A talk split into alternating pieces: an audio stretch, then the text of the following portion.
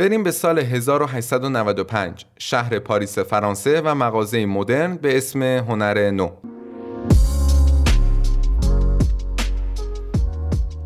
سلام امیدوارم که حالتون خوب باشه. طبق معمول من بزرگمهرم از گروه Timeless Room و با قسمت جدید تاریخ معماری در خدمت شما.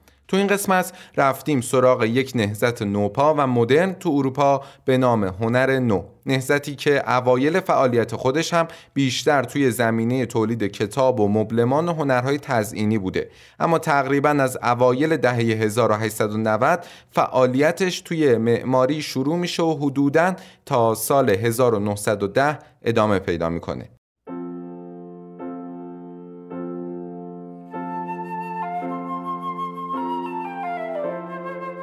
همونطور که اول این قسمت هم گفتیم هنر نو اسم یه مغازه تو پاریس بود که اشیاء مدرن و نوظهور توش فروخته می‌شد و طراحی داخلی مغازه رو یه معمار بلژیکی به اسم هنری واندولده انجام داده بود.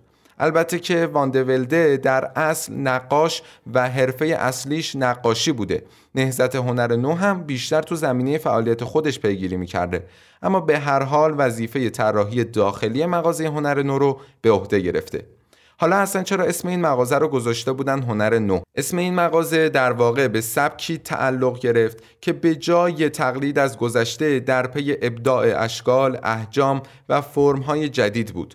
توجه به آینده و تکنولوژی و استفاده از مصالح مدرن مثل چدن و فولاد و همینطور انتقاد شدید از مکاتب تقلیدی مثل نئوکلاسیک و رومانتیک اتفاقی بود که هنر نو نه فقط تو معماری بلکه تو هنرهای دیگه مثل صنایع دستی، نقاشی و حتی عکاسی ایجاد کرد.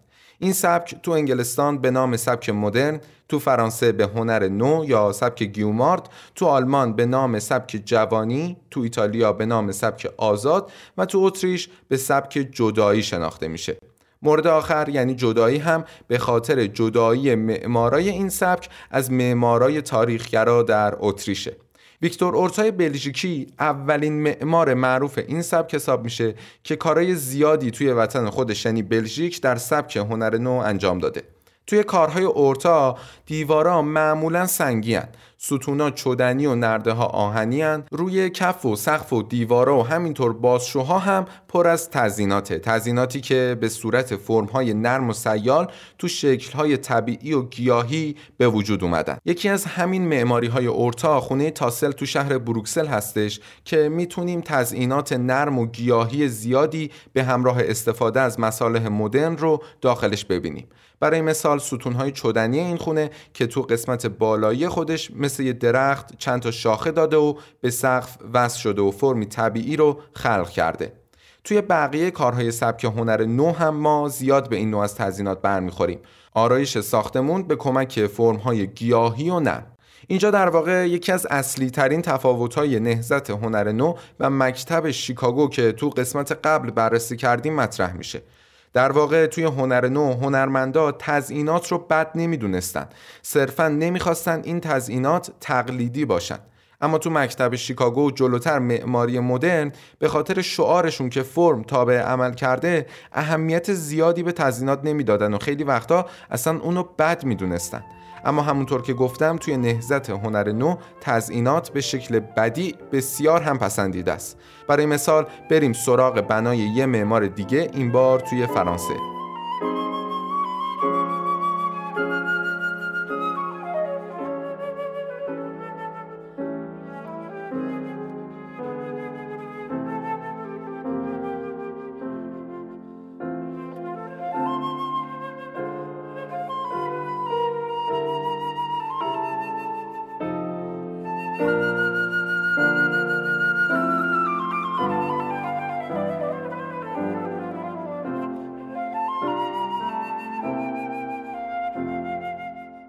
هکتور گیومارد به عنوان معمار مطرح نهضت هنر نو در فرانسه به عنوان طراح سردرای ورودی متروی پاریس تو سال 1899 انتخاب میشه و وظیفه طراحی این سردرا رو به عهده می‌گیره. از اونجایی که هکتور گیومارد به شدت تحت تاثیر نهضت هنر نو و به خصوص کارهای اورتا بوده سردرای مترو رو به سبک هنر نو طراحی می‌کنه. گیومارد تو طرحهای متنوع خودش چدن و آهن رو به صورت هنری و نوظهور با خطوط منحنی و خمیده در معرض دید اهالی شهر پاریس می‌ذاره.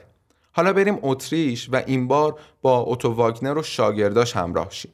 واگنر در اتریش طلای دار این سبک بود. این معمار خواستار روش جدیدی در معماری مستقل از گذشته بود و در این راستا کارهای زیادی هم انجام داد. از همین کارها میشه به طرح نمای خونه ماجولیکا تو وین اشاره کرد.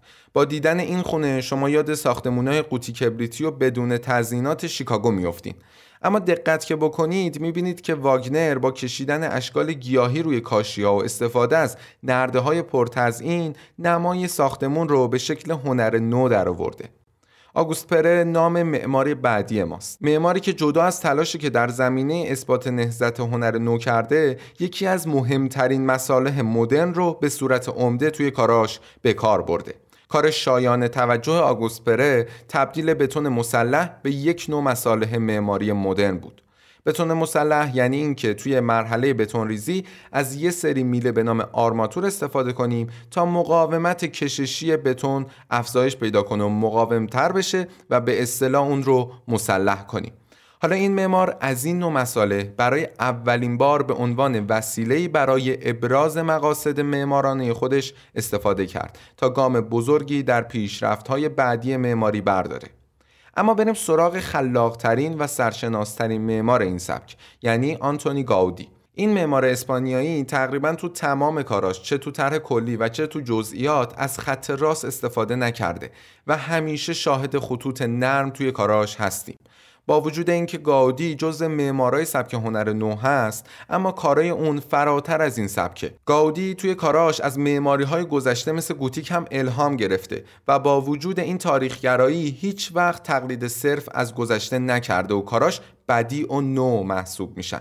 جالبه بدونید آنتونی گاودی به شدت انسان مذهبی بوده و تا پایان عمرش عمده وقت و تلاش خودش رو صرف تکمیل مهمترین ساختمون طراحی شدش یعنی کلیسای ساگرادا فامیلیا تو شهر بارسلون اسپانیا کرده کلیسایی با الهام از معماری گوتیک که توجه زیادی هم به عناصر مدرن و تزئینات طبیعی داشته. قوسای سهمی، ستونهای کج، های روی نمای کلیسا همه و همه کاملا جدید و مبتکرانه طراحی شدند. یک کلیسای بسیار بزرگ که ستونهای داخلیش دقیقا به شکل ستونهای بناهای نهزت هنر نو شاخعی و جنس فلزی دارند.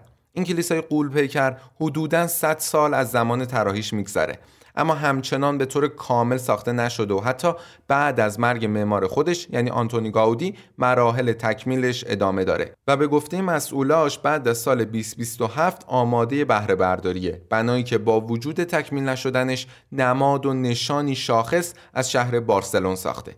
در مورد چند تا از بناها و معمارای مهم سبک هنر نو صحبت کردیم. اما اگه بخوایم اصول فکری و مبانی طراحی معمارای این نهزت رو نام ببریم ایناست. انتقاد شدید از اشیاء و مکاتب تقلیدی جدایی از گذشته ابداع فرمهای جدید هنر مناسب با زمان به کارگیری تولیدات مدرن مثل فولاد و چدن آهن برای اسکلت ساختمون و همینطور تزئینات و استفاده از تزئینات با الهام از فرمهای طبیعی مثل فرمهای رمانتیک و یا فرمهای هندسی. کم کم می‌رسیم به دوران افول این سبک هنری حدودای سال 1910 زمانی که دیگه این نوع از تزینات بین هنرمنده و مردم داشت محبوبیتش رو از دست می‌داد و در مقابلش تفکراتی در جنگ با تزینات داشت شکل می گرفت. برای مثال آدولف لوس معمار معروف اتریشی تو سال 1908 تو مقاله معروف خودش به اسم تزئینات و جنایت شعار تزئینات جنایت است رو اعلام کرد این شعار بعدها به عنوان یکی از اهداف قایی معماری مدرن همواره مورد توجه قرار می‌گیره و از تزینات به عنوان موضوعی ارتجاعی، بیهوده و متعلق به گذشته یاد میشه. با این وجود نهزت هنر نو جزو یکی از زیرمجموعه های معماری مدرن محسوب میشه اگرچه در این سبک از تزئینات به صورت افراطی استفاده شده اما به خاطر نگاهی که به تکنولوژی و مصالح جدید داشتند و همینطور انتقادی که از سبکهای تقلیدی می‌کردن جزو دوران مدرن تلقی میشه.